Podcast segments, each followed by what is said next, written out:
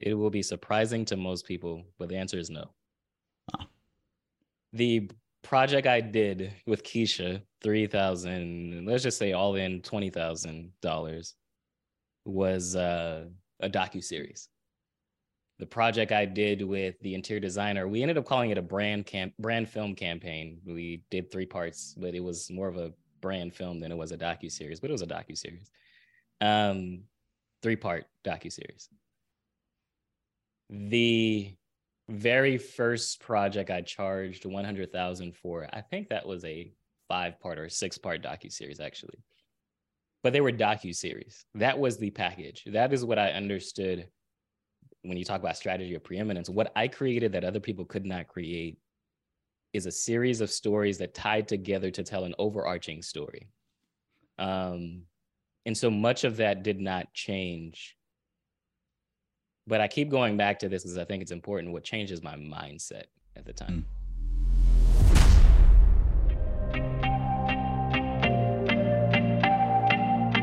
Hello, and welcome to The Modern Consultant. I'm your host, Mark Aarons, and on today's episode, I had the pleasure of being able to host a fellow Caribbean immigrant, Jude Charles. If you've never heard the name, buckle up, you're in for a ride because he is going to talk about the mindset shifts that it took for him to go from pitching $3,000 contracts to $100,000 contracts to then pitching $1 million contracts.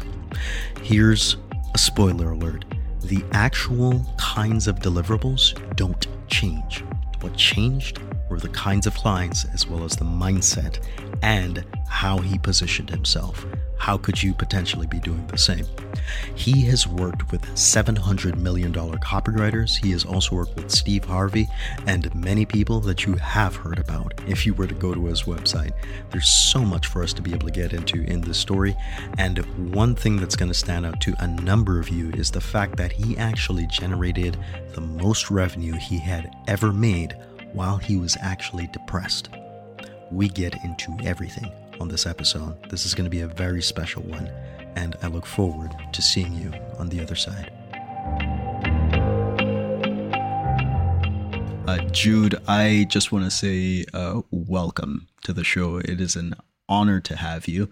There are so many questions that I want to ask you, but to just get right into it, people listening into the intro would have probably heard, you know, like highlights, you know, from your career, you know, going from like $3,000 contracts to $100,000 contracts and also hearing about how you believe in being vulnerable and telling authentic stories, not just for your clients, but also for yourself. And if we could go back to Jude of $3,000 contracts, yeah. Did you always hold those beliefs, or was there something that happened along the way uh, that inspired you to really just double down on authenticity? Yeah, I didn't always hold those beliefs. Um, I think in the beginning of my career, I was very prideful. Um, I am the youngest of 10 children. My parents are Haitian immigrants, and they came to the United States uh, to give us, our siblings, a better life. And when I told my parents that I would start a business at 17, that I was not going to go to college, it created ruffles. And I needed to prove to them that I would be able to do this, that I would be able to mm. build this business and it wasn't just a hobby. The turning point, I think, for me was in 2011. So I started the business in 2006. Mm-hmm. In 2011, five years in, I remember waking up one morning to the sounds of chains hitting the ground. And it had always been a nightmare for me to hear these chains hitting the ground. I jump up out of bed, I run to the front window to see what's happening and what it was was a tow truck driver coming to repossess my car for the second time in eight months. I go back in my room, I sit on the edge of my bed. And because this has been five years, I'm like, you know what? I'm 22, about 21, 22 at this time. I've given this a good five year run. Maybe my parents are right. Maybe I do need college. Let me go back to school. And in that moment that I'm sitting there in this soup of anxiety with my head in my hands, I get a phone call from a client I had been working with for about a year at that point. Hmm. Her name is Keisha Dior. Keisha Dior and I had worked together to create a documentary on her building a cosmetic company from the ground up. So she was she had created lipsticks, colored lipsticks. To think of like blue, purple, green, yellow. They were not popular back then, 2010, 2011. And uh, she calls me. She's like, Jude, Jude, you won't believe it. You won't believe it. And I'm like, what happened, Keisha? And she's like, I just got off the phone with my accountant, and he's told me we've made a million dollars. I've crossed over the seven figure mark. I'm at a point where I'm struggling to make $20,000 a year. Hmm. Keisha's project, um, I had made, I charged her only $3,000, but here she is telling me she's made $1 million for context, we had done a documentary. And so it's like, I had never known that a documentary that I create or anything that I created, a video for that matter, I create could make someone money, like truly make someone money. Hmm. And for me, that was the turning point because I sat there and I thought about quitting. But then Keisha calls me and tells, tells me she's made money. And I'm thinking, okay, I could quit. I could say, you know what, this is proof. I don't know what I'm doing here's a client making boatloads of money more than I am, and she's only been a year in business. I've been five years in business. Or I can look at it as I've created something valuable. How do I repeat this? Why did it work? Mm-hmm. I chose that second route of I've created something valuable. How do I repeat this? Why did it work? Why did people go from watching this documentary to um, purchasing lipstick? and that was the turning point because when I sat there and thought about what we did with Keisha's project, Keisha was extremely authentic in who she was. The documentary was less about creating lipstick as much as it was about women empowerment, as much as it was about being comfortable um, being in the skin you're in. And if you want to wear blue lipstick, wear blue lipstick. Even if other people think it's ridiculous, if you feel confident in it, you wear it. And that to me was the turning point where I realized, oh, okay, there's Keisha focused on telling her story, which of course, yeah, I went into it thinking that, but I didn't know it would work. And it's at that point that I begin to tell my own story. There's a story of how I got started in video production that I never used to share because I thought it wasn't impactful. But in 2006, when I started, it was because of my TV production teacher, Mrs. Donnelly. She taught me everything she knew about video production. And then on May 4th, 2006, she said to me, Jude, you're really talented at this. You should start a business. I had no idea what that meant. Again, my, my parents are Haitian immigrant parents, blue collar workers. My dad uh, was a construction worker. My mom worked at a chair factory. But the following day, May 5th, 2006, Mrs. Donnelly came into the classroom with a yellow envelope.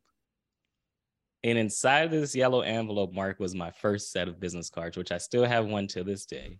Nice. And that is what got me started. But that was a story I never shared in the beginning. Hmm. So it's like, oh, there's nothing powerful or special about that. Um, but it's it's that was the turning point with Keisha, was understanding this created value for other people that turned into money for Keisha. What if I did the same in my own business? Hmm. And that started that journey. That is such an impactful story, and I'm glad that you've chosen to share it. It reminds me of a training slash coaching call that I had last week, Friday, um, with Michael Hauge. Uh, are you familiar with him? I am. Yep. Yeah. Yeah. You know, just prolific and fun guy. Great teacher. and, you know, uh, he was uh, for anyone that's listening in and they, they don't have the context. Um, you know, if you search for the Heroes Two Journeys, um, you'll see um, a book slash audiobook uh, by him. But he has been a story coach to people like Will Smith uh, on several projects, and um, he he he knows his stuff basically. And he talks about the outer journey versus the inner journey of the hero. Uh, and the story that you just shared, like I could hear the inner journey of transformation through it, you know, and it's like at the end of the hero's journey, you know, going through that conflict is then what gives us the lessons that we're then able to carry back and share with others so that they can go on their own hero's journey. So I think that's particularly powerful and also leads me into uh, some other pointed questions uh, that I want to ask you because at the time of this recording, there's no way for you to have had this context, but I actually know quite a few, well, not quite a few, enough. I have a couple friends in the business of video storytelling. You know, some have sh- uh, shot commercial videos for Grubhub, um, others have uh, shot for the US Navy, uh, and some are still finding their way. And for some of them that don't already know this about you, you have an impressive client roster. Like you've, if we, if we go to your website right now and we look at the highlight reel, there's folks in your video like you know Steve Harvey, you know, and you know deeper into like the copywriting entrepreneurship world, um, Stefan Gorgi. If I'm, I think I might be mispronouncing his name. Uh, did Stefan I get that? Georgi. Right? Stefan Georgi. All right, I'm a, I'm commit that to memory.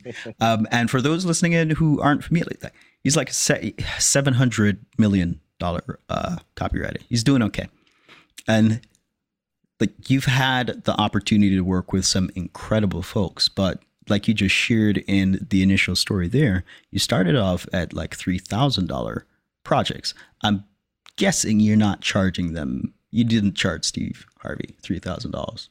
No, no, not at all. You know, it's it is been so it's 17 years I've been in business at this point. And it has been a blessing to find my own way. It took those first five years of failing. But then I, after the Keisha experience, one thing I clearly understood is I did not understand marketing and sales and I took a year off at that point. I still continued to work with Keisha. We did a three part. We ended up doing a three part series because the first one was so successful. We did two other parts to add to her docu to make it a documentary series.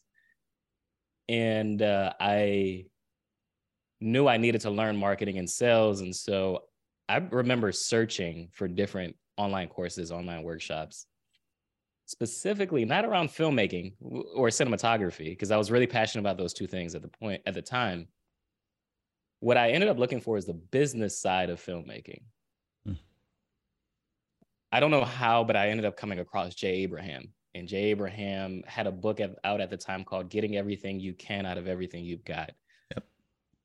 And I remember reading that book for the first time and just like the examples that he gave of like how the how FedEx next day air came out of the banking industry or mm-hmm.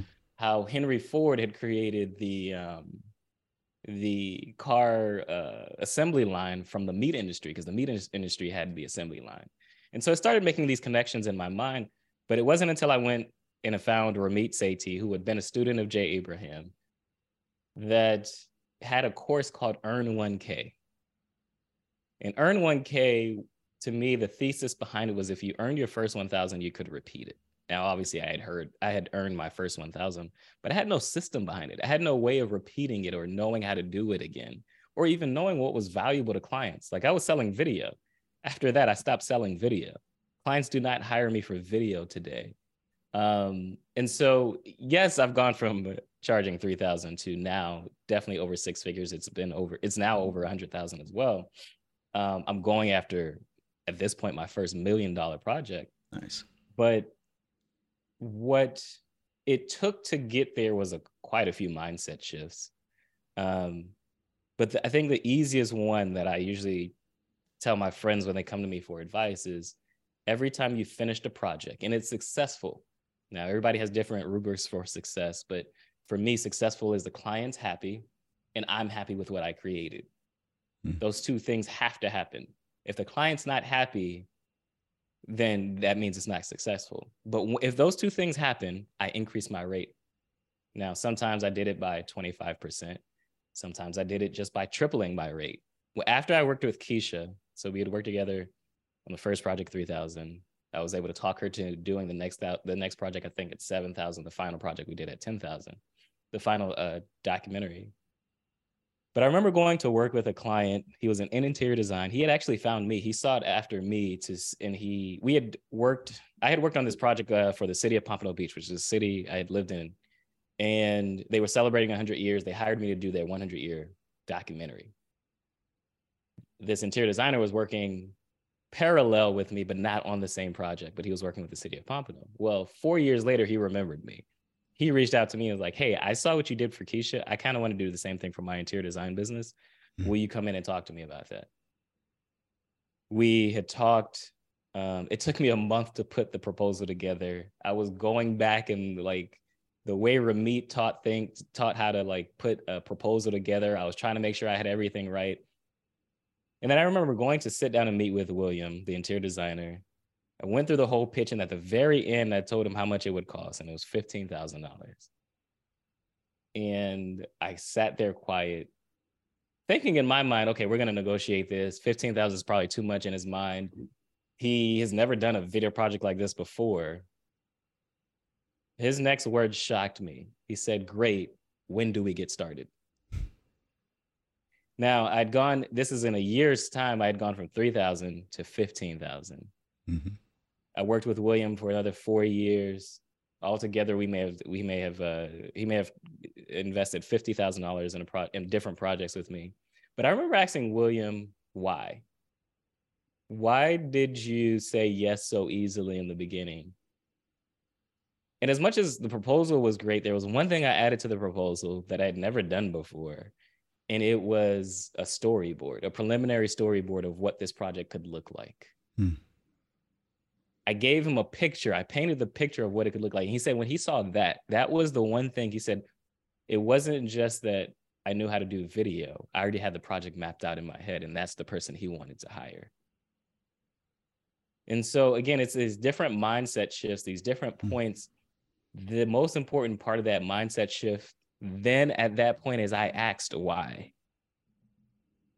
Yes, I got yes, but I needed to understand the psychology behind why I got yes in order to repeat that. Mm-hmm. One thing I learned from Earn 1K with Ramit Sethi is repeat, create a system. If it works, double down on it.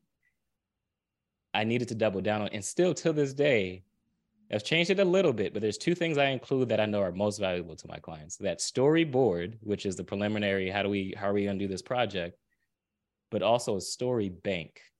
Mm. Mm-hmm.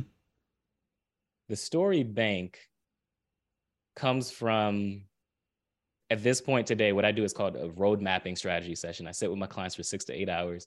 We go really deep into their business, hearing different stories. What I then do is take those stories they've told me in road mapping put it into a document that their marketing team can now use in, in other efforts, even if we're not going to produce it as a docu series for them.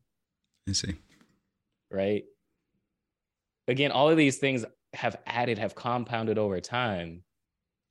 It's not that I got here overnight. It took me years. I think so. Actually, if we talk about the timeline of this, mm-hmm. 2011 is when I worked with Keisha, 3000 my very first project that I charged 100,000 for was 2016. So it took five years to get to that point. Um, yeah, it's just a bunch of mindset shifts that are important towards understanding what works and doubling down on what works and not getting lost in the noes or not getting lost in disappointment, hmm. but continuing to do what works there are many lessons uh, within that. And I really like that you called out the repeatability factor. Uh, that is essential for any kind of sustainable business, uh, whether it's you know creative industry or otherwise. There was also something else I heard in there, because especially because you referenced um, Jay Abraham earlier and um, getting everything you can out of everything that you've got. Jay is also known for his uh, strategy of preeminence. Um, are you familiar with? Very. So yeah, you know, so it's it's so I heard the elements uh, within that, and one particular role that it sounded like you started to take on was um, the role of the strategic advisor. Mm-hmm. Mm-hmm. You you showed them a vision. Yeah, and it was clearer and or potentially better than what they had. And you were basically giving them a roadmap to greatness. And they're like, yes, I want to go on that journey with you. Mm-hmm. Like, um, you are going to be beyond an effective guide. uh, for getting me there, and it also um, subcommunicates that you have their best interest in at heart. Uh, so I think that's extremely powerful. Follow up question to that is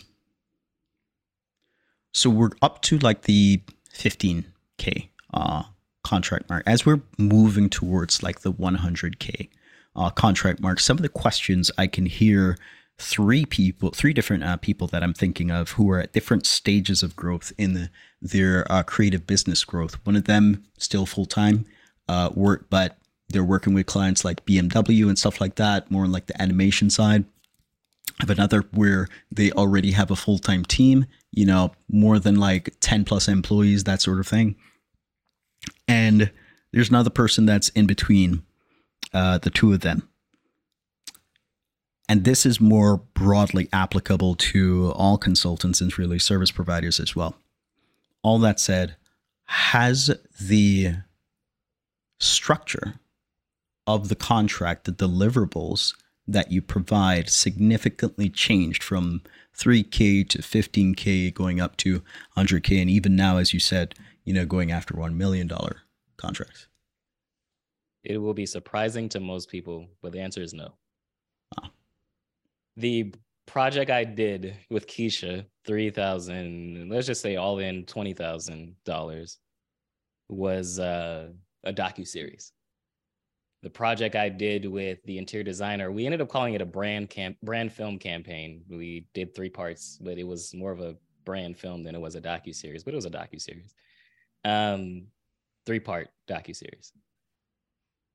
The very first project I charged one hundred thousand for, I think that was a five part or six part docu series actually, but they were docu series. That was the package. That is what I understood when you talk about strategy of preeminence. What I created that other people could not create is a series of stories that tied together to tell an overarching story. Um, and so much of that did not change. But I keep going back to this because I think it's important. What changes my mindset at the time. Mm. So I mentioned this time timeline of 2011. It was actually 2017, so six years before I charged uh, 100,000. There was something important that happened in 2014.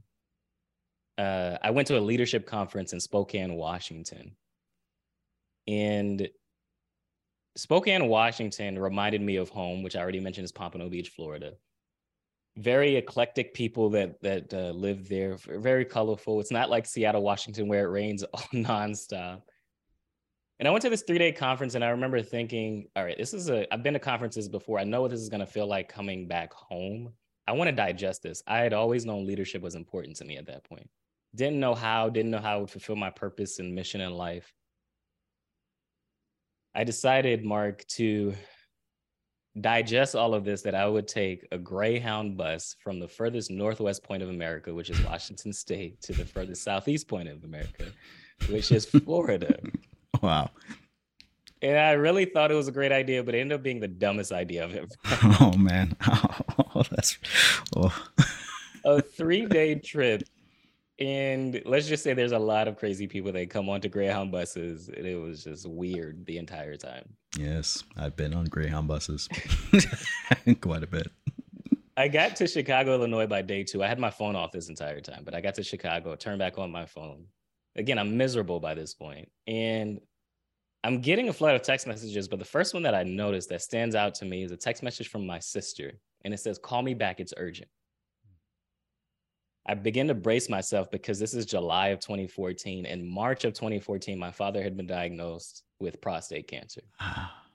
my mother had suffered from depression and had already attempted suicide before that year. Oof. So I braced myself knowing that this call me back, it's urgent text message is either mom or dad. Hmm. I call my sister back and she says they found my dad unresponsive in the home. Now I'm traveling they probably don't want to shock me too much, but I already know what that means. That means he has passed away.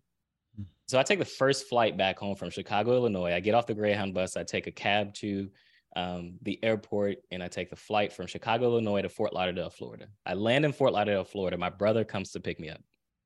He comes with his daughter, my niece, Ayana, I hug my brother, I don't say a word. I hug my niece and I don't say a word, but I sit in the back seat with my niece.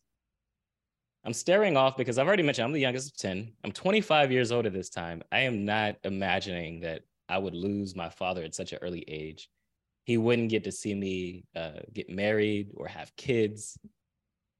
And I'm just trying to figure out what does life look like now?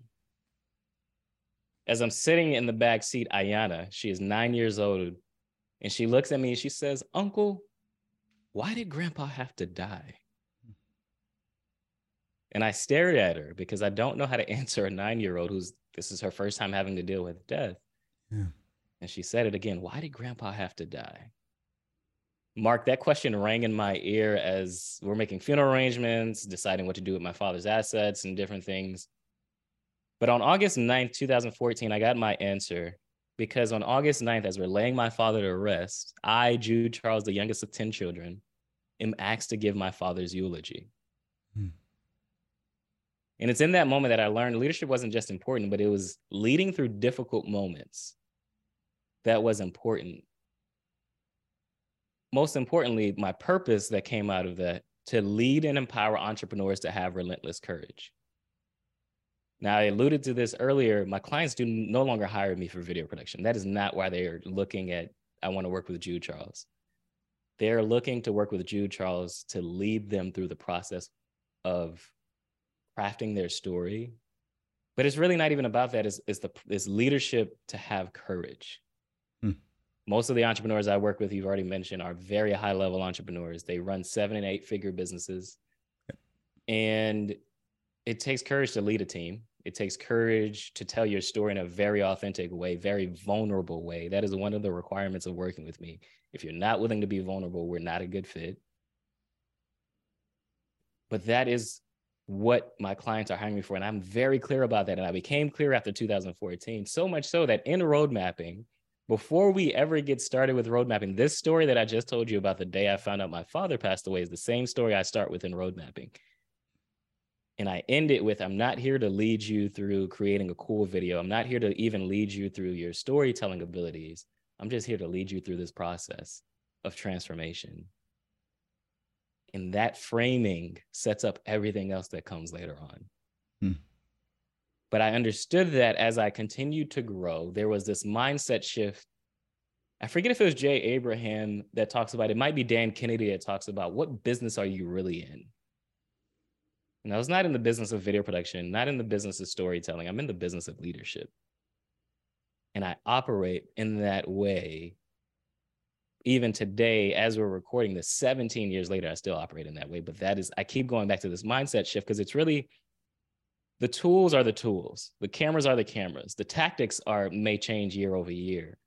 But it's really the mindset that helps me to grow from 3,000 to 100,000 to even 1 million because I understand who I am at a very core and deep level. That took a lot of work.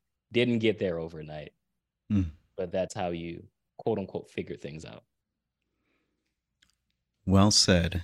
And I'm going to respectfully and politely uh, challenge it to validate it for okay. the purposes of serving the audience in the deepest way possible.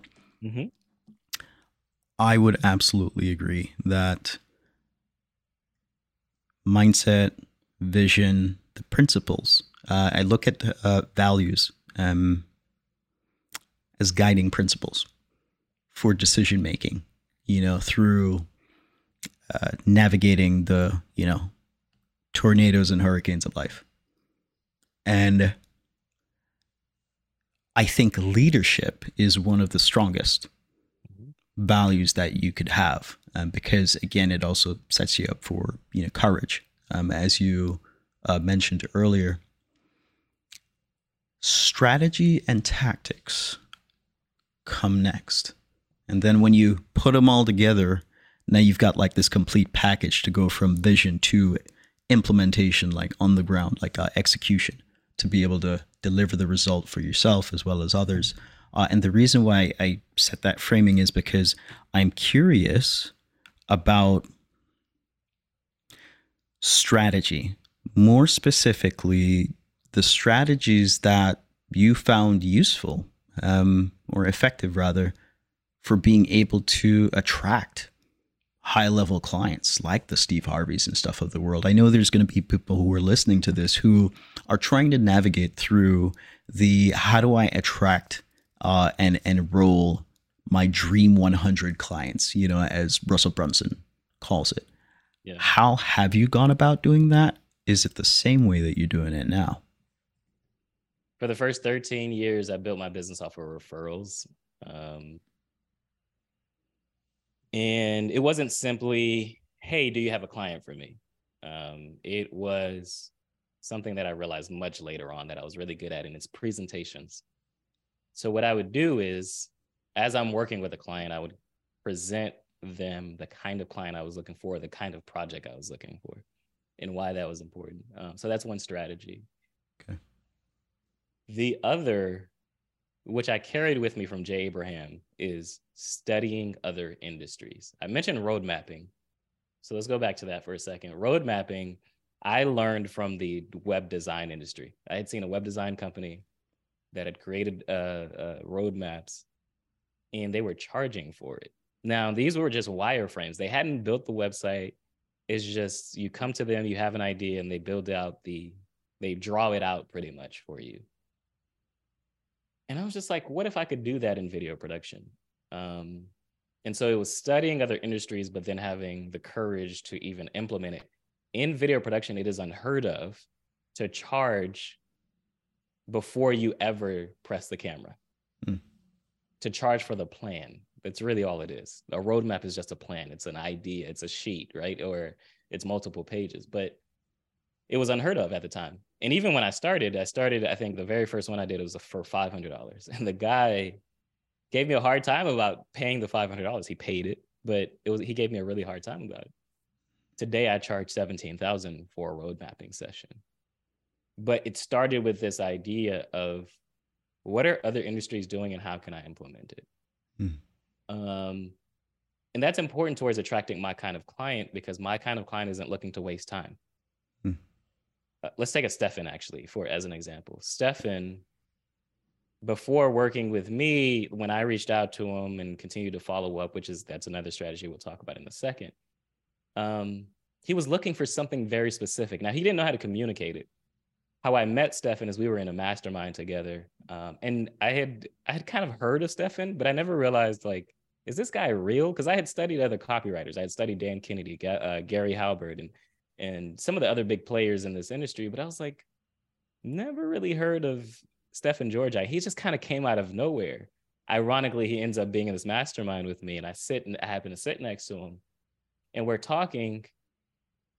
And again, I never really I don't pitch video production. Instead, I pitched to him. I help my clients tell stories around who they are, not about what they do.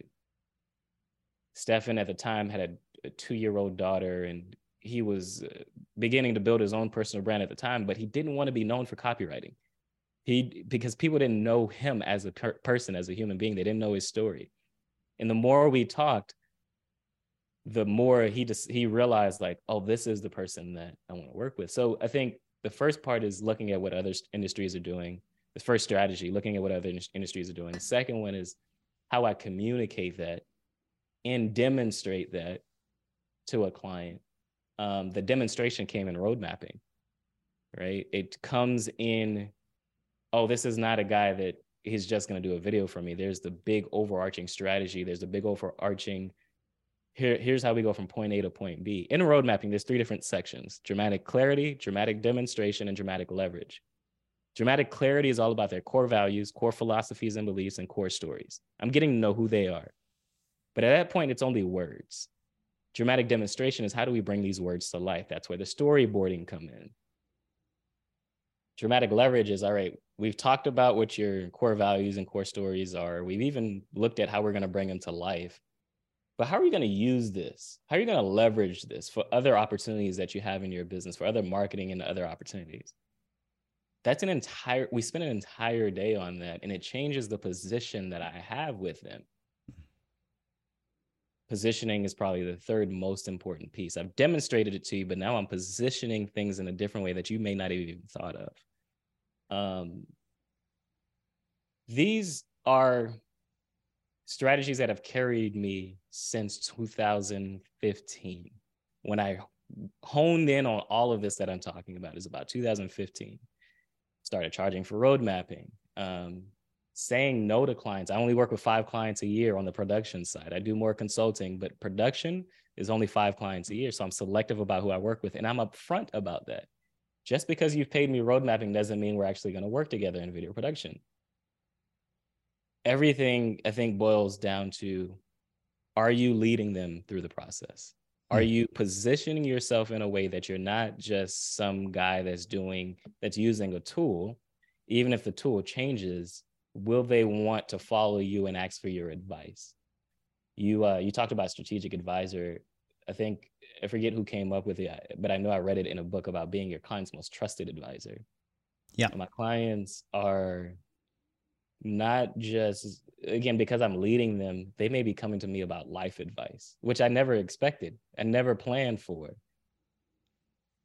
but th- those are the different strategies over time if you look at a steve harvey how did i end up working with steve harvey i had worked with uh, jeff johnson who jeff johnson ended up writing co-writing his book ghostwriting his book uh, act like a success think like a success and Jeff knew Steve Harvey was going um, on tour to promote this book, and Steve wanted to film behind the scenes of it, but he didn't want to just film random behind the scenes. He wanted a story out of it. Um, Jeff referred me to Steve, but I still needed to pitch the vision of who I am, how I do what I do. It was the referral, but it was still the, hey, this is who I am. I'm gonna, this is how I'm gonna guide you guys through this process. And so, referrals, the road mapping strategy session and, and and just really positioning myself as everything that I'm doing is leading you. You're not second guessing. You're not th- uh, uh, trying to figure out, okay, where is this going next, or what do I do with this? I'm leading you throughout the whole entire process. I think if I had to overarch it into one strategy, it's leadership. Hmm. You are not getting paid to deliver a product you're getting paid to deliver success. That's not easy to do. And so to me, that's what that's why leadership has always just been so important. The key strategy behind all of it is driving all of it. Every time I look and find something new, like doing podcasts right now, it's all for me leadership, leadership and purpose. It reminds me of a previous uh, podcast guest, uh, Ross O'Loughlin. Um, he, uh, great copywriter, also coach, uh, conversion engineering.co. One of the things that uh, he shared with me that stuck with me, and, and we go way, way back, uh, was this question in the form of if you had to make sure that your clients cross the finish line, if they won no matter what, how would you then structure the project, the work, the anything to be able to make sure that that happened? If you only got paid if they were successful, how would it be different? And such a, I love the question because it, it immediately mind goes to work on, huh, oh, there might actually be gaps in the delivery. There might be, if we had, yeah. And it then just like holds us to this higher standard. There's something else, though, that you said that really resonates, which is purpose. And there are themes within what you shared earlier that allude to it, but I want to talk directly to it. It sounds like you have a very uh, clear purpose uh, for who you work with, why you do it. Could you tell us more about that? Yeah, so my purpose is to lead and empower entrepreneurs to have relentless, unwavering courage. Why? The, sto- these stories that I tell illustrates that courage. You asked why. I think it it boils down to the courage it took for me to start this business um, many people, I strongly believe that many people aren't doing the things that they want to do because of a lot of different factors, whether it's family or how family reacts to it because of circumstance. Um, I've always just looked at playing the game that I want to play, that I am responsible for playing the game that I want to play, and showing that, demonstrating that to others, unlocking, giving them the permission to believe that they can do it too. Mm uh, I used to say this, I don't say it anymore, but I used to say I'm just a black boy from Pompano. Pompano wasn't even on the map 10 years ago, meaning no one really, and probably still doesn't know where Pompano Beach is, Pompano Beach, Florida. You've heard of places like Miami, Florida, or Fort Lauderdale, Florida, or Tampa, Florida, but Pompano Beach, that's just, it's, it's not a place that people know of. Mm. Um, but I've done things that seemed impossible when I first started them. I have this burning desire to show that to other people because I think, you know, growing up being the youngest of 10 and still the only entrepreneur, mm. I got to see how my siblings did it. And it was just like, mm, there's something different here. I don't think that's the way I want to do it. Not to say that they did anything wrong, but I just knew. I'll give you actually a very clear example. Uh, when my father passed away, I took two weeks off, shut down my computer, um, emailed all of my clients and said, Hey, my father just passed away. I'm taking the next two weeks off. I'm not responding to emails, right? The whole nine yards. But there was 10 days, I think, between the day my father died to the day we did his funeral. I was the only one that took those 10 days off. My siblings worked all up until that, mm, maybe up until the Thursday before again, this doesn't mean that they've done anything wrong, but I just always, I, I didn't go into entrepreneurship because I didn't want to work for the man. That was never my thing. It was just because a teacher believed in me. She told me I could make money. That was the light bulb that went off in my head. And I was like, okay, I'm going to go after this. But it wasn't until my dad died that I realized, yeah, I'm never going back to working a nine to five because of the freedom that it gained me. So, why am I passionate about this purpose? When you take the next step of courage, you unlock things in your life that you never realized was possible. The fact that I can do that for others, um, it just it, it shows me that I'm fulfilling that purpose. Now, there's ways I've done it that I've never understood that I would do it. I'll go into a very clear example. October 10th, 2020. Um, I woke up that morning and could not move. My eyes mm-hmm. opened, but my body could not physically move. And I stayed there for about two hours. Afterward, when I was finally able to get out of bed, um, I called my therapist. Now I had been seeing a therapist before for other reasons. And I called my therapist and told him what was happening. And it was at that point I was diagnosed with burnout, depression, and anxiety. Now, 2020 was definitely the pandemic, but it was not because I wasn't making money that all of this happened, that the burnout, depression, anxiety happened. I made the most amount of money I've ever made in my career in 2020. And so it's like, how could I? This therapist is telling me I'm depressed. How could I be depressed? Now, you take all of that, and I begin to share that story. By then, so I started podcasting as a guest in 2019, and I began to just share my story and share everything that I've been going through. But at that point, 2020, this burnout, depression, anxiety happened. So 2021, I began to share that story and I began to talk about it on stage. And it wasn't until a woman walked up to me. I'd been speak. I was speaking in um, Nashville, Tennessee, and a woman walked up to me afterward. I talked about my burnout story, and she said, "Thank you." Hmm. She said, "I've been going through something for a very long time. I never understood it. Understood what it was until you talked about it." It takes courage to talk about your story, to be vulnerable. It takes courage to even sit with what you're going through. But I think that courage translates into transformation for other people. And really, that's what all of this, all of this purpose, my mission, eh, that's what it translates into for me. This woman that saw me speaking at a conference and she didn't buy my product, she didn't become a client. It's not about the money for me. It's about fulfilling purpose and mission. The money will follow in some form or fashion. But it's really for me, the reason I'm so passionate about the reason I lead with purpose is because it creates transformation for other people. And if I'm not creating transformation for other people, why am I here? Hmm. I'm hearing themes of self actualization and transcendence, Maslow's hierarchy of needs, going from the bottom of the base of the pyramid to the top.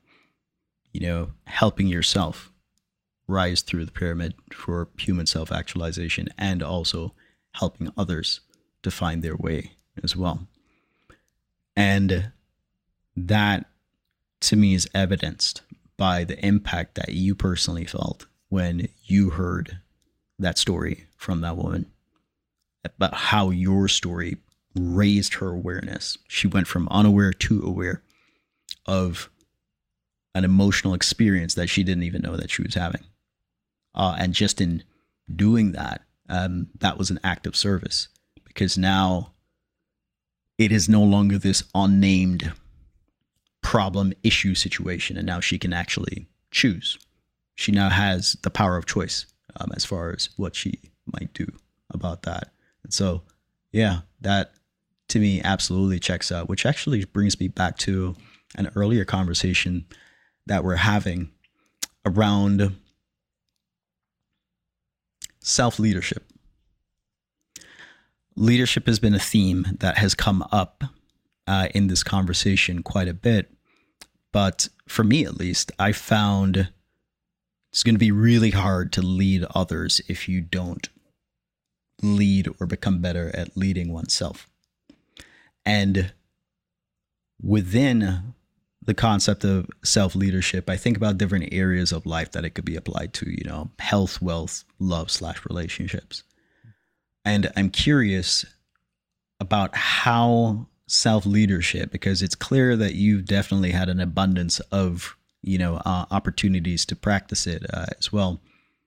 How do you see that affecting those different areas of your life? And we could dive into any one of those three years. we talked about wealth. interesting. We talked about wealth quite a lot, right? So I'll I'll skip that because I've already talked about. There's a responsibility when the moment happened with Keisha Dior and she called me to tell me she's made a million dollars. There was a responsibility on me at that point. What do I do with this information? Hmm. How do I choose to to take the next step? Now I chose to take the next step by looking for online courses, workshops, um, reading books. So we've talked about that at great length. Um, we started to talk about health and wealth, which to me, within the last three, four years, have combined. Um, I'm really big on mental health for obvious reasons burnout, depression, and anxiety. Now, I can clearly say at this point, I'm out of burnout. Depression still lingers, anxiety, not so much. What led to this? Let's talk about that because that's why I say it's kind of intertwined. In mm-hmm. 20 July 2020, July 4th, 2020, I proposed to my girlfriend I had been with for four years. August 22nd of 2020, so about a month later, month and a half later, I had called off the proposal and the relationship. That created, which is why I mentioned I had been seeing a therapist, that created other domino effects. Hmm. What I hadn't realized until I went to burn through burnout, unless until I got diagnosed at least through burnout, depression, anxiety, is that I had 14 different stressors in my life. For context, most people can only handle three to four before they cave under pressure. right. And so I needed to rebuild and rethink who is Jude Charles. What worked for me in my 20s, building this business, um, you know, and truly just working nonstop. Work, work for me then was no longer working for me for me in my 30s, even though I was making money. Now I did it, I worked nonstop in my 20s and I did everything that I could and just, you know, focused on building a business because that was what was important. That's what I felt like I needed to do. In my 30s, even though I had made money, I never changed how I work. And now at this point that I'm being told, I think I'm, I'm 30, 32, 33 at this time, being told that I need to change how I work, my work had been tied to my worth, my identity. but that was also causing mental health issues. Right? The relationship that I was in was not right for me. But I didn't do the work in that in those areas of my life to understand that. It takes courage to know you're going through something and get help. I started this by saying that I was very prideful my first 5 years. What changed for me after working with Keisha is I just I it didn't matter what I was going through next. I asked for help. I had hired business coaches after that. I had, you know, worked with other uh, uh, mindset coaches after that. But seeing this therapist was the biggest game changer for me because it tied wealth, health, and love all together for me. Hmm. Um, without the right, for me at that point, actually, let's go deeper with this. When this breakup happened, one of the things about it is that I was very stubborn in staying in the relationship because I had been to a point in my life where I had built a great career. I, and at that point, I was just like, what's the point? If I'm not going to have a family, if I'm not going to have a wife and kids, what's the point of me making all this money? Hmm. But that wasn't reason enough to stay. Yeah. And having to dig deeper into understanding why. I had parents who were together for 40 years, been through hell and back. And all I knew is no matter what, you stay. When I made a commitment to doing something, the hardest thing for me to do was to break off the engagement. I knew when I needed to break off the engagement. It still took three weeks after to break it off and cried every day for three weeks because when I make a commitment, and that's what I had been raised on, you make a commitment, you stay with that commitment, no matter what. But again, working through and unraveling all of this, unraveling my identity and wh- how I had built my identity over time, all of that is self leadership. You need to work on yourself before you can try to lead other people because the same dysfunction, the same toxicity that you bring into your own life, you will bring into your business. You are leading your business. As much as, yes, I have been successful and I did these things, I did them in a, in a way that they were dysfunctional. Like, I, biggest thing that came out of all of this, I had to learn how to be versus doing. I was just doing, doing, doing the scoreboard for me was if I could reach to the next level by doing things instead of just showing up and being Jude Charles. When I'm here on this podcast, when I'm speaking on stage, when I am now working with a client, it's being, not doing. Hmm. I had to learn 2022, I produced this project, my best projects ever. And I battled depression throughout the entire project. I remember the first time filming with this client on the flight back home I cried the entire time, not because the project was bad, but because I was suffering through depression. And despite the fact that I had suffered depression this entire project, it's one of my best projects. The client is extremely happy. And there are so many opportunities that came out of this. But it wasn't because I did anything different. I was just, I showed up as Jude Charles, even though Jude Charles may have been suffering through depression. I understood the depression was not who I am. three things. I remember the first is uh, I remember in another conversation we had you sharing that that client. I think you'd later on gone on to share with them that mm-hmm. you were depressed, and it, they said that they couldn't tell.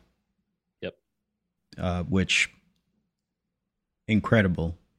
Going back to the theme of commitment and finishing uh, what it is that you start also self leadership. The second thing, though, that I'm hearing within this to just call it out explicitly is uh, self leadership under the category of love and under the category of love, uh, relationship with self before relationship with others. Yeah. And going back now to an earlier part of what you shared I think you said you had 13 stressors.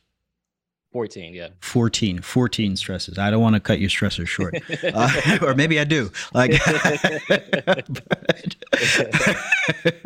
but for the purposes of just as how you'd once shared your story before and it brought someone to a greater level of awareness, would you be open to sharing what some of those stresses were so that some were listening and maybe they didn't even realize that yeah they had those stresses as well? So uh the pandemic happened march 11th i believe is when the president closed down the borders and we realized how real this was. Mm-hmm. um i continued to work throughout the pandemic. I never had a day off.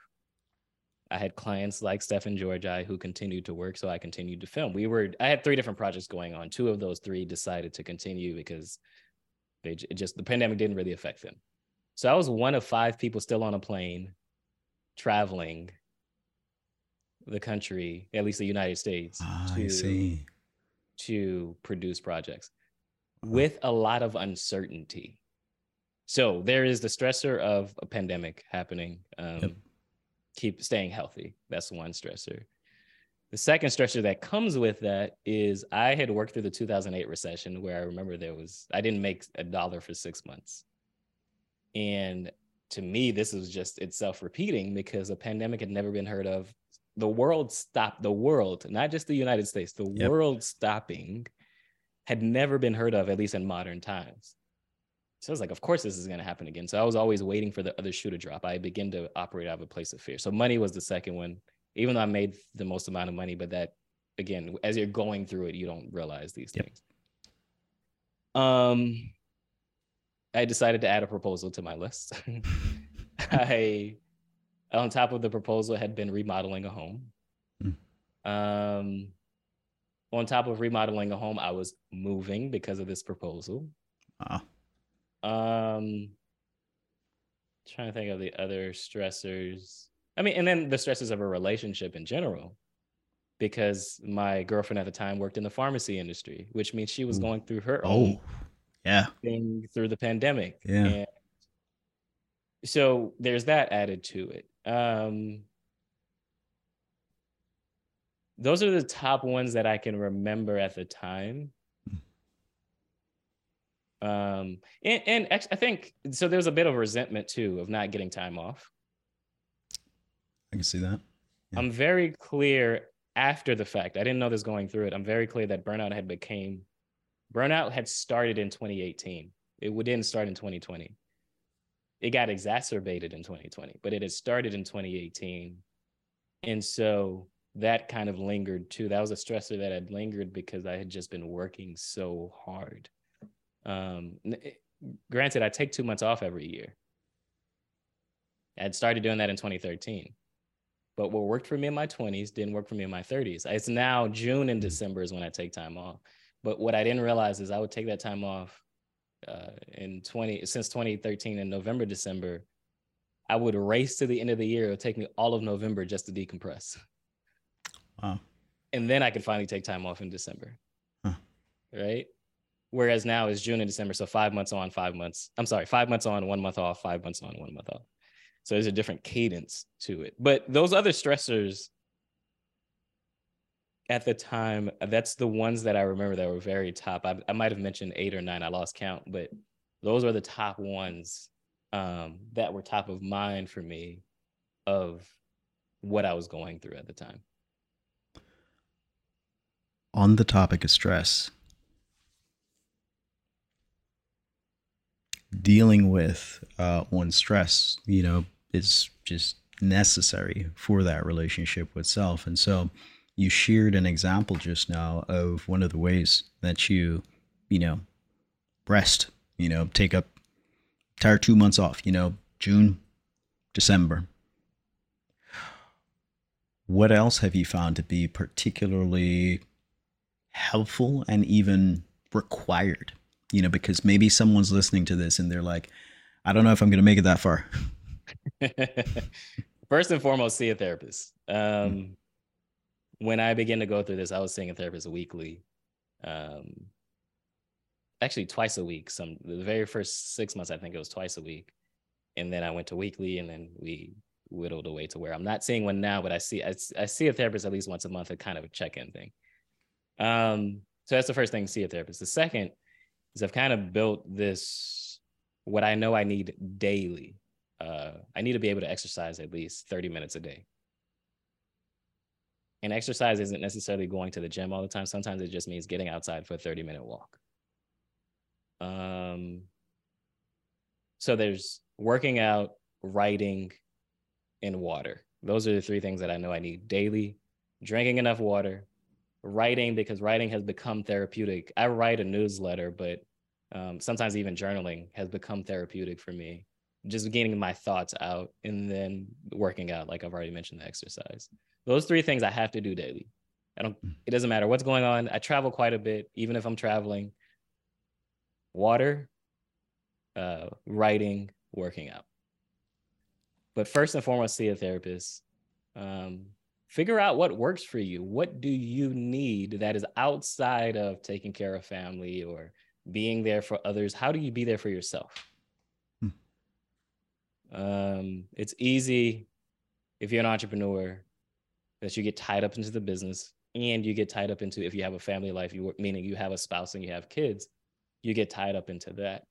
Um, but what do you do for yourself? Uh, the other thing too that I have changed in how I work, I only work four days a week, at most five hours a day. Um, five five to six hours if I'm in the middle of a project. More than likely though, it's going to be four hours that day. And um, I don't work Friday through Sunday, so um, so those are other things. It's just looking at how you work the biggest question I always get is how do you how are you able to take two months off? It's very mm. simple. I just built it in. And I charge my clients for it. I block it out of my calendar. I work backwards on how much money do I need to make in order to cover the bills for those two months. And I charge a premium based on that because mm. my time off is just as important as my time on. And so my time off helps me to replenish so that I can show up in a powerful way in my business, whether it's leading my team, because I do have a team of other um, cameramen and, and editors that I work with, or leading my client. 2020, this might have been 2021, May of 2021, I think it was. Nope, I'm wrong. May of 2022. Uh, I went to Delaware to film a project with a client, one of my biggest projects, another one. I had two very two big very two very big projects in in 2022 um, big in the sense that I had produced them in ways I'd never produced projects before. Nonetheless, we were in Delaware with my team. There were four of us filming. Is that right? Yeah, three camera guys and plus me. So filming. My head of production was there with me, Jason. And we're filming at this conference center. The client, we're filming with a client. I'm doing the interview. I always do most of the interviews with the clients. And, and we're filming this interview in the lobby of this conference center. They're on break. Our interview. Then we go back inside the conference center. People are coming back from lunch.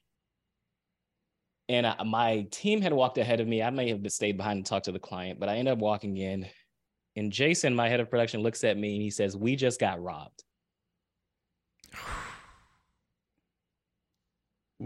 we walked into the conference with four cameras 10 lenses, and then a bunch of other miscellaneous equipment.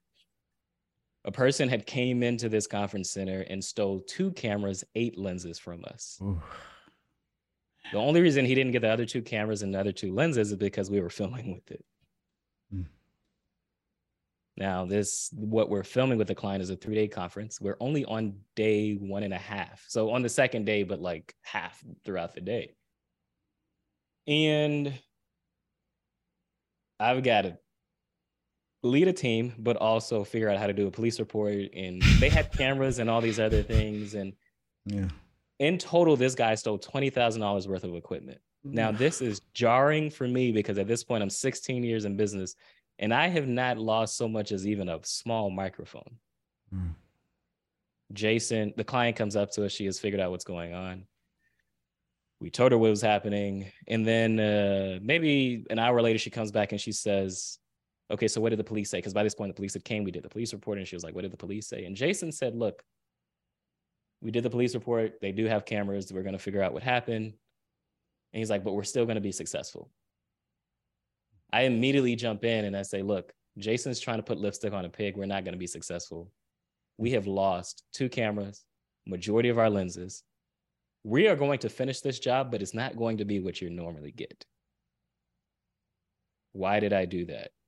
I understood what Jason was trying to do by shielding the client, but I, over the years, have learned my clients don't want to be shielded. They need the truth. They need to know what's what's going on so that they can properly assess as well. This is 2022 in the midst of two very big projects, in the midst of battling depression. Hmm. I bring all that up because while yes, I'm I'm battling depression, while I'm going through all these things, water, writing, working out. Hmm. It's important to understand what you need in order to be able to show up in a way that is effective despite whatever else you have going on in your life. Um, and so, yeah, self leadership is so critical to me because I've just seen it show up over and over more than anything after this burnout, depression, anxiety. Like, yes, I've kind of done some mindset work before then, but when you when you are literally thrown in the fire over and over and you realize you show up and you show up in a way that is hell it's some, sometimes surprising to yourself. It's because you've done all this work that compounds over time um, that leads you to where you are today.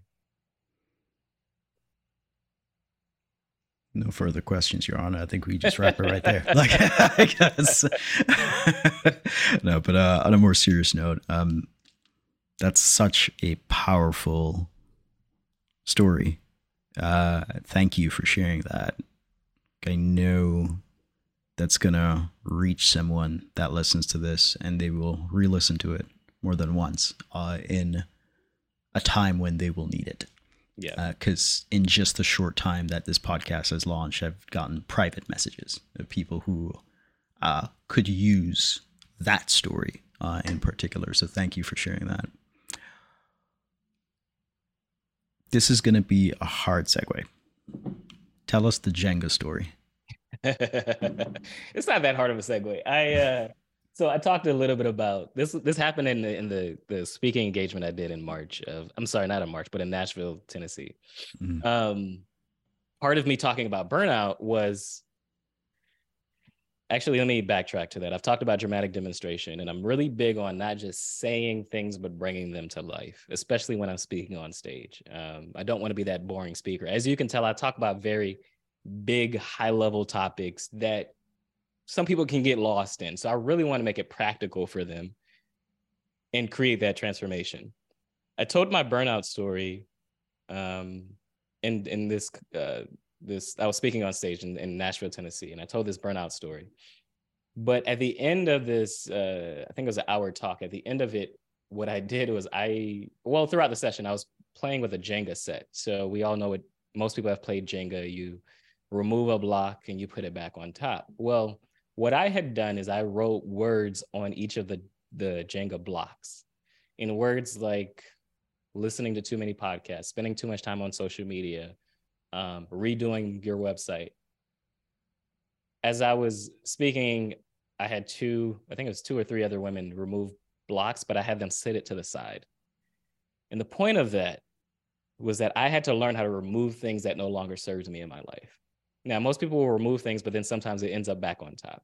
What I wanted to prove is remove it, leave it to the side, and you realize the structure still holds. In Jenga, there are 52 pieces. I took out maybe in total 16 to 20 pieces, but you realize the structure still holds.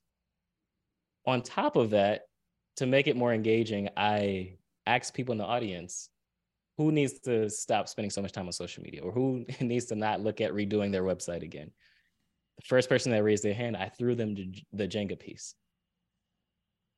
So there were all those pieces that were removed from your life, but there were three pieces that I had mentioned you need to hold. You need it needs to stay in order for the structure to hold.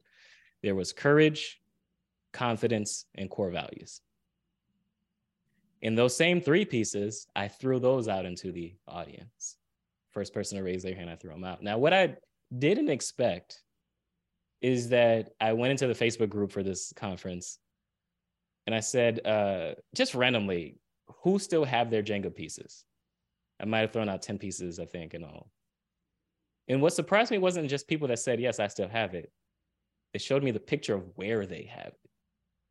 And they had it in front of their desk, some in front of their desk as far as like where they work um, from home, others in their living room. And it was just like, oh, this really became tangible for people that it's a reminder of either what they need to remove or what they need to keep. Hmm. In life, when you go through things like burnout, depression, again, I what worked for me in my 20s no longer worked for me in my 30s. I had to learn how to remove things and be okay with removing it and realize, okay, I removed it, the structure still holds. The hardest thing for me to do was to only work four days a week, four hours a day. because I felt like I just needed to do, do, do. I had already built a great business. I had already built great leverage. Um, and so that was the Jenga story. It's being able to remove pieces and realizing the structure still holds and changing your belief system. What you think you needed, you no longer need.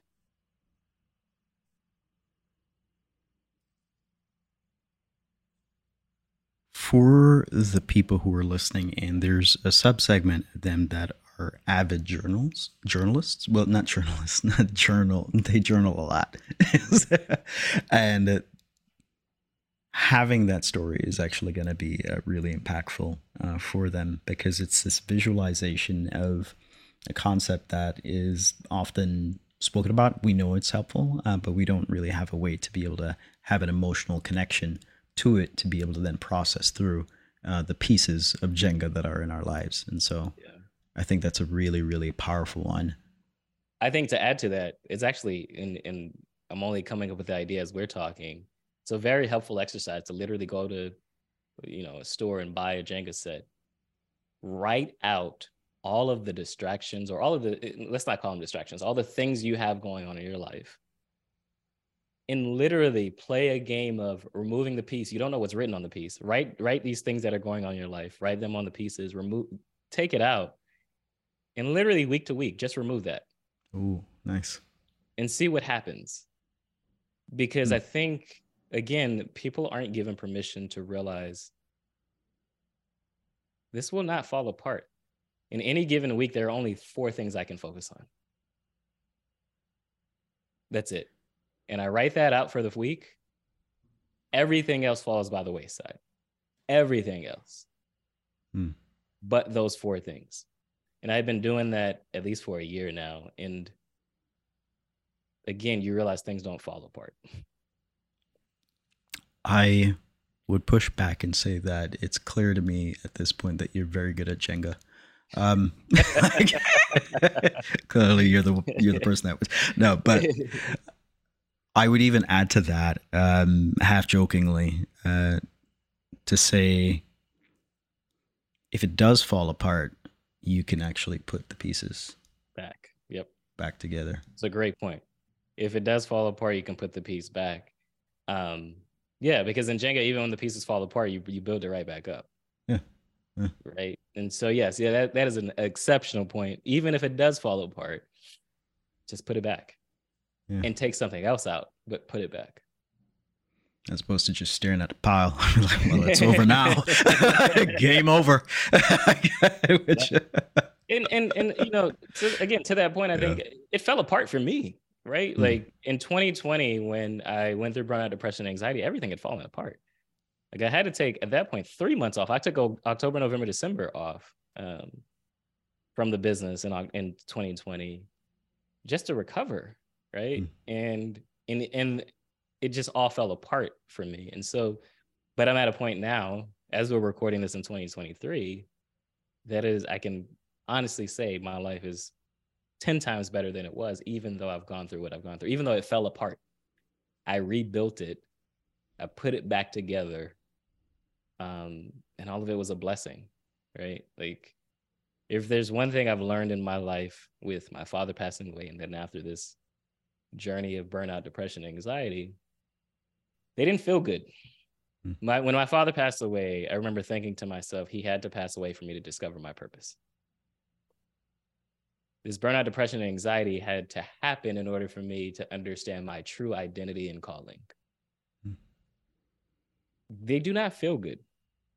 It is that inner and outer transformation that you talked about in the beginning. It's not, that doesn't mean it's a great journey. Yeah. But when you come out on the other side of it, um, it is worth it.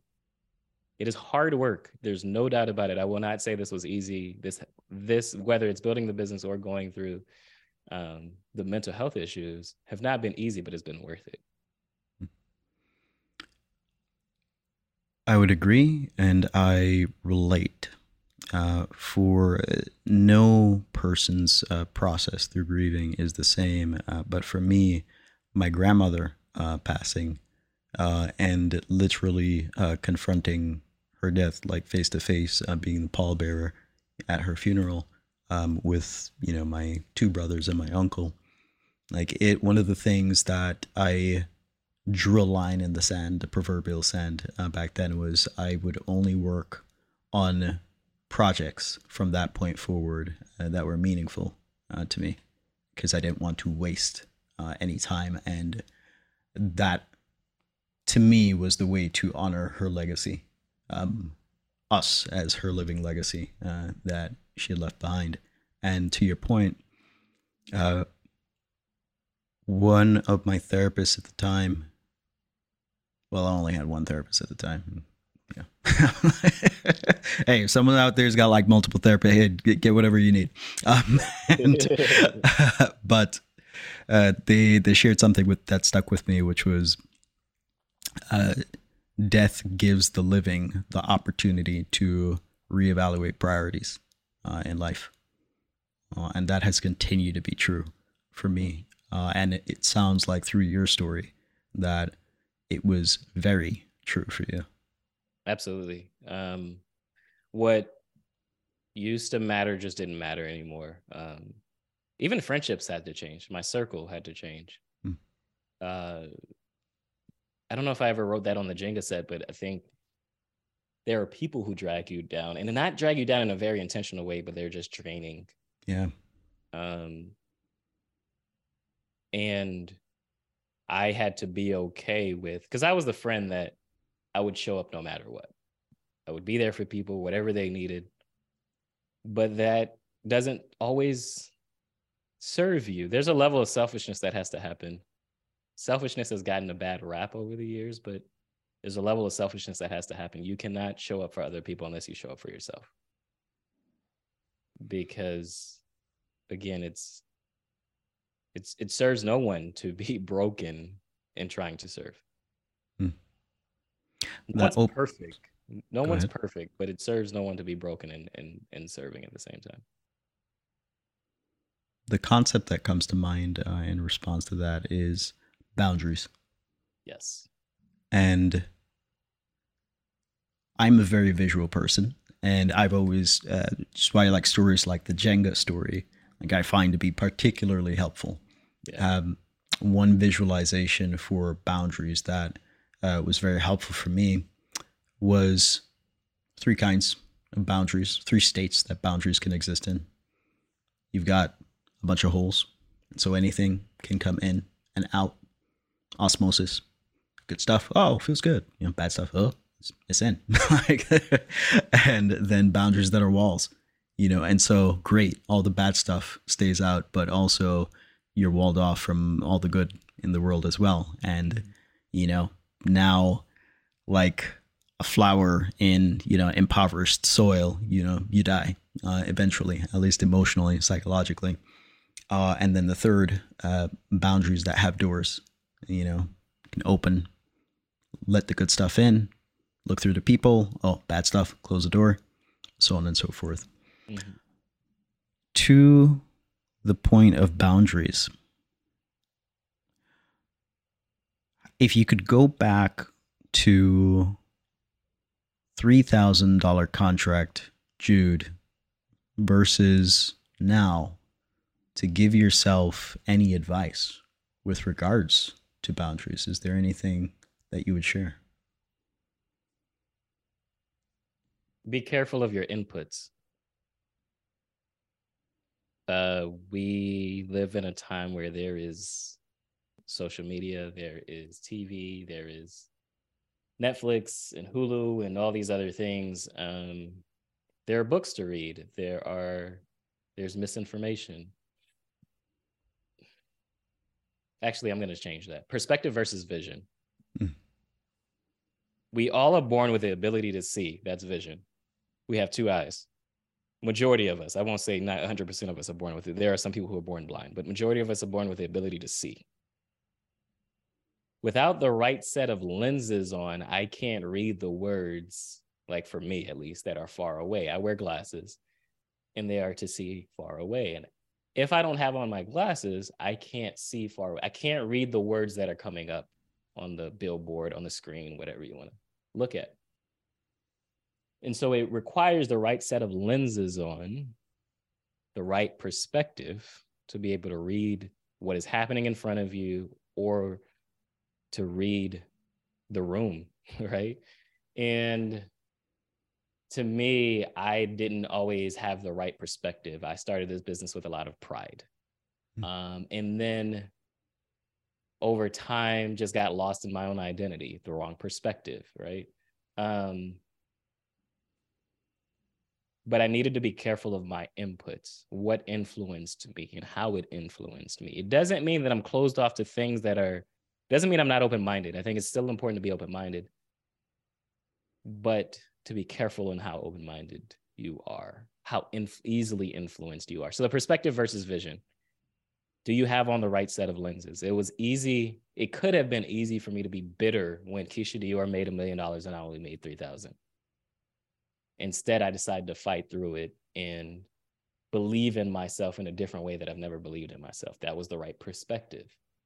Um, so that is the one advice I would give is perspective versus vision. Read the right books. Not it's not about self-help books because I actually am not big on uh, promoting self-help books as much as biographies. I love be reading biographies because it helps me think how this entrepreneur or person, it doesn't always have to be an entrepreneur, but I happen to love reading books on entrepreneurs, how they thought through what they were doing. Hmm. Um, it's also a secret weapon of mine of why I like doing documentaries on entrepreneurs because I get to see the behind the scenes of their businesses and what happens when they're going through what they're going through. I worked with one client who ran a hundred million dollar business and it was selling jewelry and the fulfillment center that shipped out the jewelry was a different vendor they ended up closing down and she had $5 million worth of jewelry in this business that she had to get out in three days and it again it could cripple her entire business which was all her jewelry i got to see the behind the scenes of what it took to actually do that and make that happen hmm. perspective versus vision I do not run a hundred million dollar business. Um, but again, yet. it gave me ins yet. Yeah, absolutely right. Yet. but it gave me insight and perspective for how I run my own business. Now, again, she she was in the process of possibly losing five million dollars, which really would have lost, would have crippled her business. When the twenty thousand dollar robbery happened, hmm. never happened before. I don't know what it means to get robbed and on top of that it's not just getting robbed of my own you know personal things it's like i'm working this is my livelihood yep which creates its own level of vulnerability and so i won't go the point is perspective versus vision. Mm-hmm. what is the perspective you hold? How do you continue to sharpen that perspective? How does it carry you forward? That is the one thing that i would that's the one piece of advice i would give myself. Hmm. That is a powerful perspective. Question for you though. I've never asked this question before. If you could go into the future, mm. maybe it's one year out, two years out. Is there any advice that you would put in, you know, put in the glass bottle, ship it out to sea, have it come back to you? is an exceptional question. Um,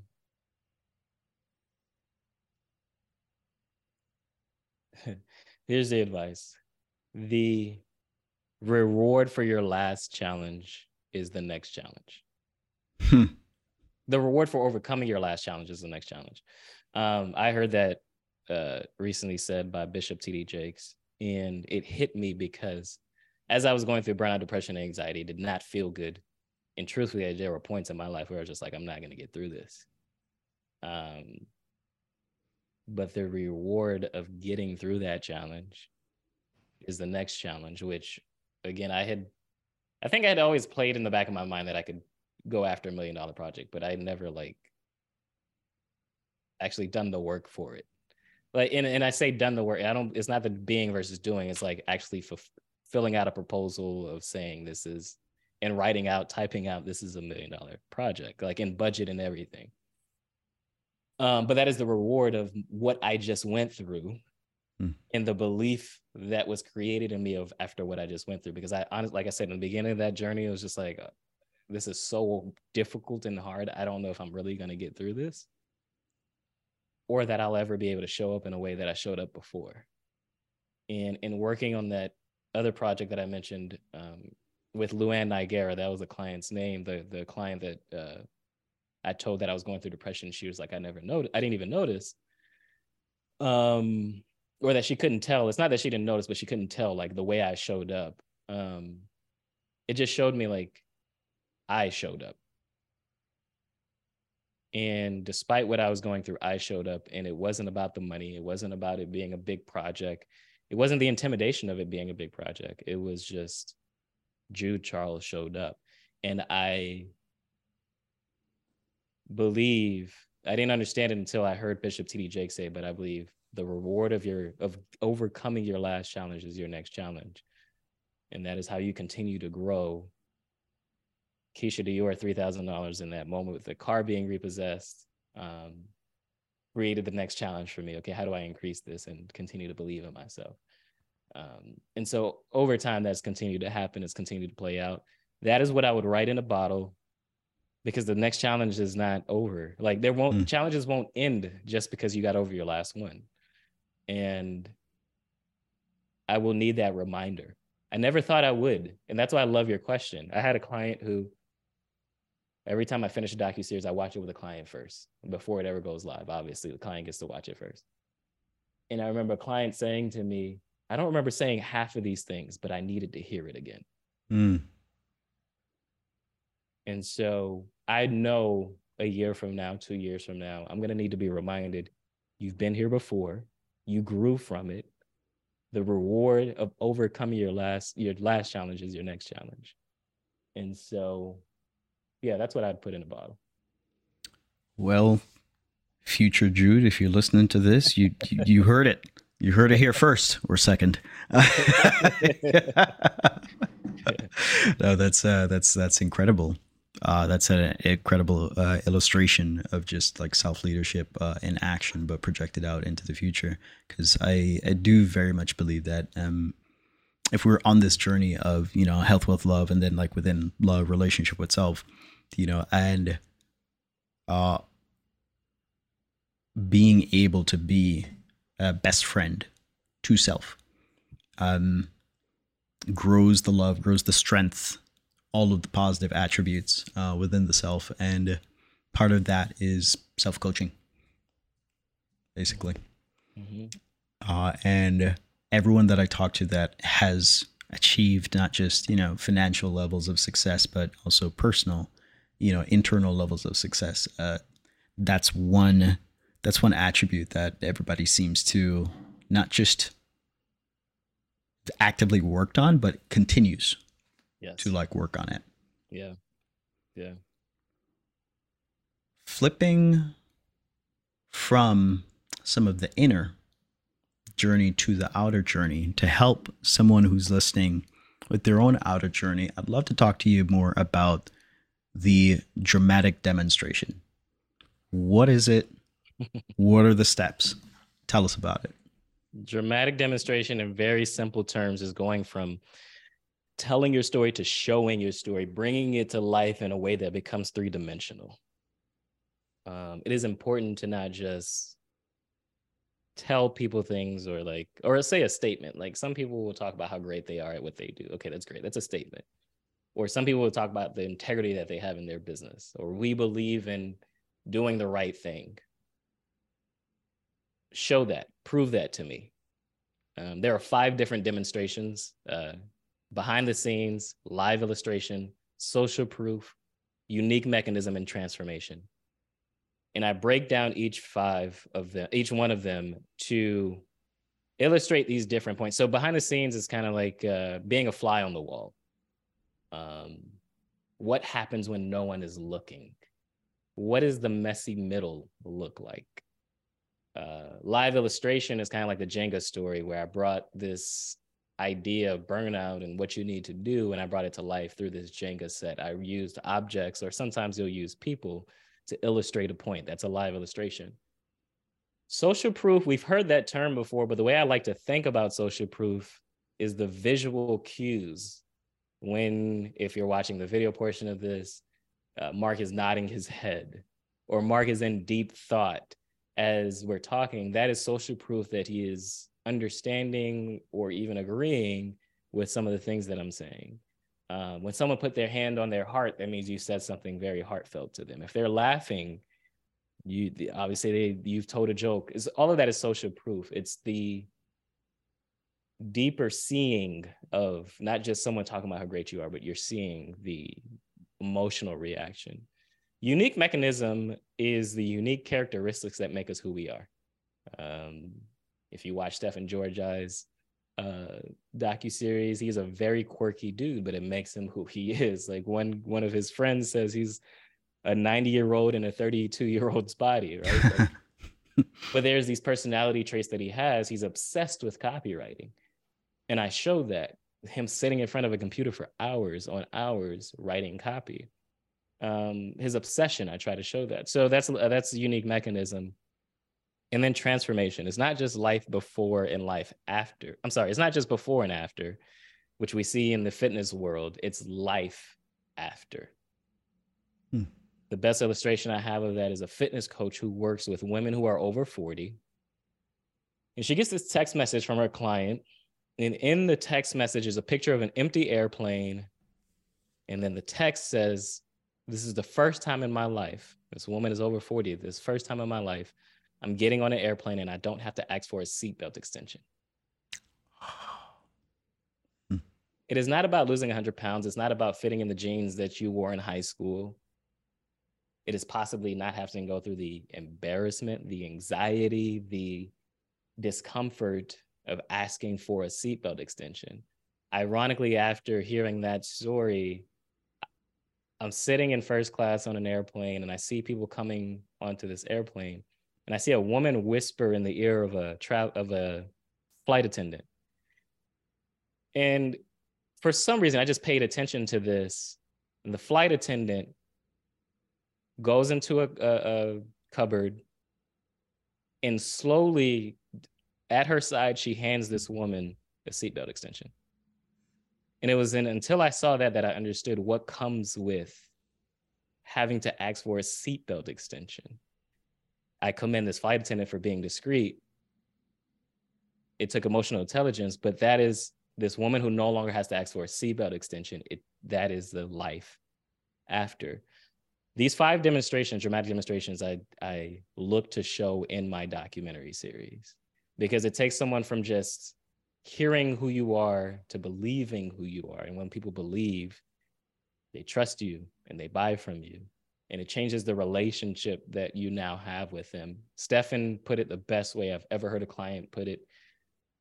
After doing his docu series, he had been successful already. Like like you've already mentioned, Mark, seven hundred million dollar copywriter. But he said people were more receptive to his message, which translated into him into them buying his courses after watching the docu series. It made it easier to make the sale. That's dramatic demonstration to me. Is how do I continue over and over and over to show, not just tell, even with visual words as I'm talking? How do I show, not just tell, so that you will understand what it is that I'm looking to communicate um, and hoping that you understand? Hmm. in your experience, is there one part that has a greater weight? Transformation. Yeah. Easily. Easily transformation. Um Yeah, I think this is the best way I can put it. So I worked with a client, Darnyelle, who we did road mapping.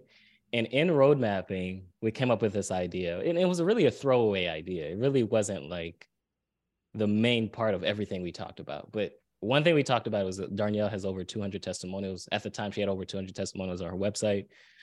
And I was just like, ah, these don't go deep enough. There needs to be case studies. Go deeper into the why behind the testimonials.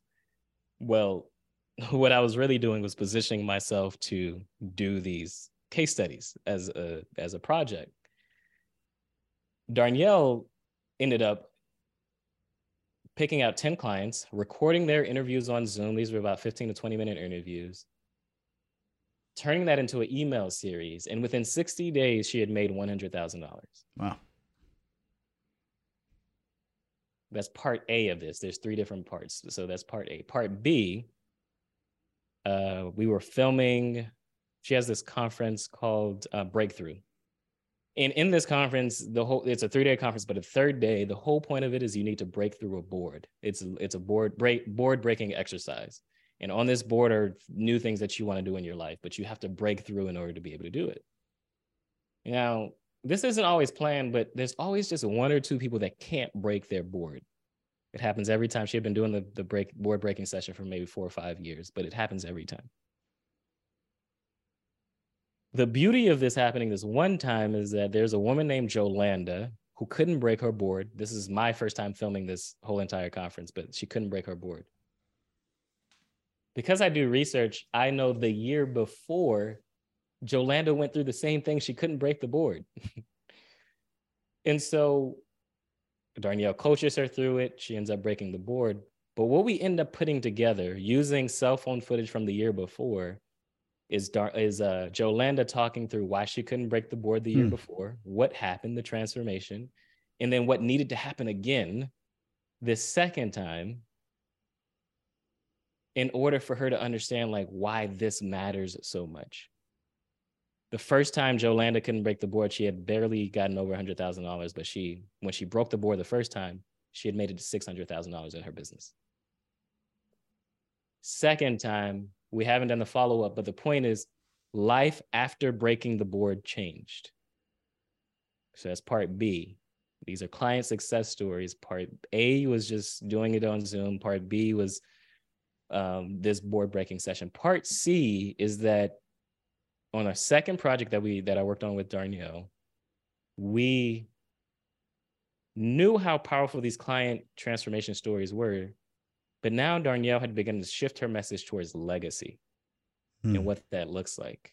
So we picked four different clients, different parts of America, and we went to their home to film their family life. It wasn't just about building a better business. What is the legacy they're going they're building now that they leave behind for their kids and their children's children. Transformation to me is the most powerful because it is undeniable once you see it. Life after changes. And that creates its own kind of transformation as to what's possible. When I talk about burnout, depression, anxiety, and then hmm. where I am now today and on the other side of it, that I've gone from what was already quote unquote impossible to some people doing hundred thousand dollar project or six figure projects to now thinking of a seven figure project. It's life after. How did I get there? What is the mindset behind that? To me, that's the most powerful of all transformations is being able to. Here's the other thing about transformation is you get to see behind the scenes live illustration, social proof, and unique mechanism combined in transformation. Ah. Uh. It's inadvertent, but you see it because as we're filming all of these Jolanda and she can't break the board, you're seeing behind the scenes of Darnyelle coaching her through it. It's not just you're hearing Darnyelle coach her through it too, because Darnyelle is mic'd, right? The breaking of the board is a live illustration. Seeing Jolanda break this board and then the f- reaction she has and how everybody comes around her and hugs her is social proof, right? Um, and then the unique mechanism of what Darnyelle brings. Darnyelle teach, she's a business coach that teaches from the perspective of spiritual principles all of that comes together in that transformation that you're seeing with Jolanda. Um, that's why it's easy for me to answer that transformation is the most powerful. It's the hardest to put together, but it's the most powerful. Agreed. It ties back to what we spoke about earlier with the hero's two journeys and you know overcoming that inner conflict but it is literally revealing both the outer journey and the inner journey um, it has it either explicitly as well as implicitly you know uh, communicated. Uh, i can definitely see that. Uh, and it's felt as well as soon as someone is able to even just like watch it uh, yeah. for sure. Yeah. Yeah. That that checks. I am also being conscious of the fact that you have another appointment coming up after this.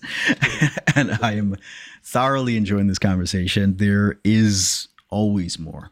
Yes. To talk to you about. Uh, and so I just have a few uh, wrapping questions mm-hmm. that I would love to get into with you. The first is you mentioned earlier you don't really do like self help books, but biographies. Is there one biography in particular that has been really impactful for you? Yeah, uh, Hot Seat by Jeff Immelt. Um, Jeff Immelt was the CEO of General Electric for 17 years, I believe. But the day Jeff Immelt took over was September 10th, 2001. I'm going to let that sink in. Oh, yeah.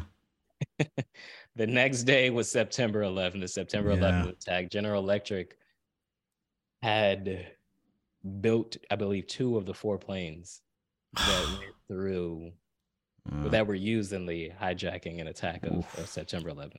Wow. Um, and on top of that, he took over from what was considered, or from who was considered the best CEO of all time, Jack Welch. So you're following Jack Welch, and you have the day, literally the day you're celebrating, you finally made it to CEO. You're you're also dealt the worst cards ever. Mm. Um, uh, seeing what he went through, and he talks about it very candidly in his book Hot Seat. Um, of like how he was able to do the things that he did in order to transform General Electric. Um, that's the one I always recommend. There's another book uh, from Reginald F. Lewis that has completely transformed my life. Why should white guys have all the fun? and, um, that is a title. that is a title. That is a title. And I, it has made me think different. It's made me play a bigger game hmm. than I've ever played before. Just, it's a book I read every year hmm. um, hmm. because unfortunately, Reginald F. Lewis is no longer with us, but he the things he was able to do was very inspiring. How he did it. He started as a lawyer and then ended up running a private equity company. Um, but just the obstacles he had to overcome in his life. And it's not really about him being African American as much as him just believing in himself. Um, the disappointments he had in life that he just continued to just power through. Mm. Um, and so, yeah, that's the second book that I always recommend. Those two books, Hot Seat and Why Should White Guys Have All the Fun, um, are two very powerful books. Hard segue question for you. you are trapped in a second pandemic. Mm. You don't know this how long it's going to last. And for whatever reason, you have to choose just one kind of dessert to eat. okay. What do you choose? A white chocolate truffle raspberry cheesecake. That was very specific. I love it. that's, that's that is the one dessert I could have over and over. Never have enough of it. White chocolate truffle raspberry cheese. Oh, that's great. uh, what you don't know is that after I had breakfast this morning. I had the last piece of cheesecake in my fridge. yeah. Check. Yeah. I've not had white truffle, white truffle, white chocolate, chocolate white, white chocolate, chocolate, truffle, raspberry cheesecake. Raspberry yeah. cheesecake. Got it. Okay. Add it to the list. uh, if you could leave our listeners uh, with, or viewers with one question to propel them forward to the next uh, level of life that they're aspiring to, what would it be? Why? Simon Sinek. Um, most people know, most companies know what they do. They can even tell you how they do it differently. Very few can tell you why they do it differently or why they do what they do. Um, I think it was Toyota that came up with the five whys. It is incredibly important to not just answer the question, but answer why. You've done actually a great job of that today, Mark, when you when we talked about purpose. And you're just like, why? Why do you care? Um, continuing to dig deeper into that why unlocks a new level until your why makes you cry, you don't know why. Hmm. So why? Why are you getting up in the morning? Why do you do what you do? Why do you care? Why are you continuing to show up day after day? Why does this work matter to you to such a degree that you would die doing it? Why?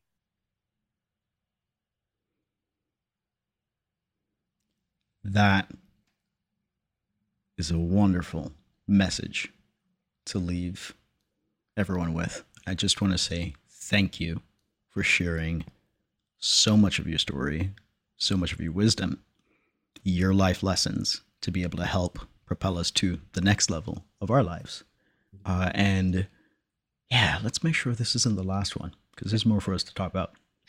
Yeah, there's a lot more uh, for sure. And I, I thank you for going deep. One of my core values is depth versus width, and I thank you for really going deep into these stories and understanding the psychology behind them, and not just the story itself, but like what led to it. Um, so thank you for inviting me to be on and to giving me our opportunity to share with your audience.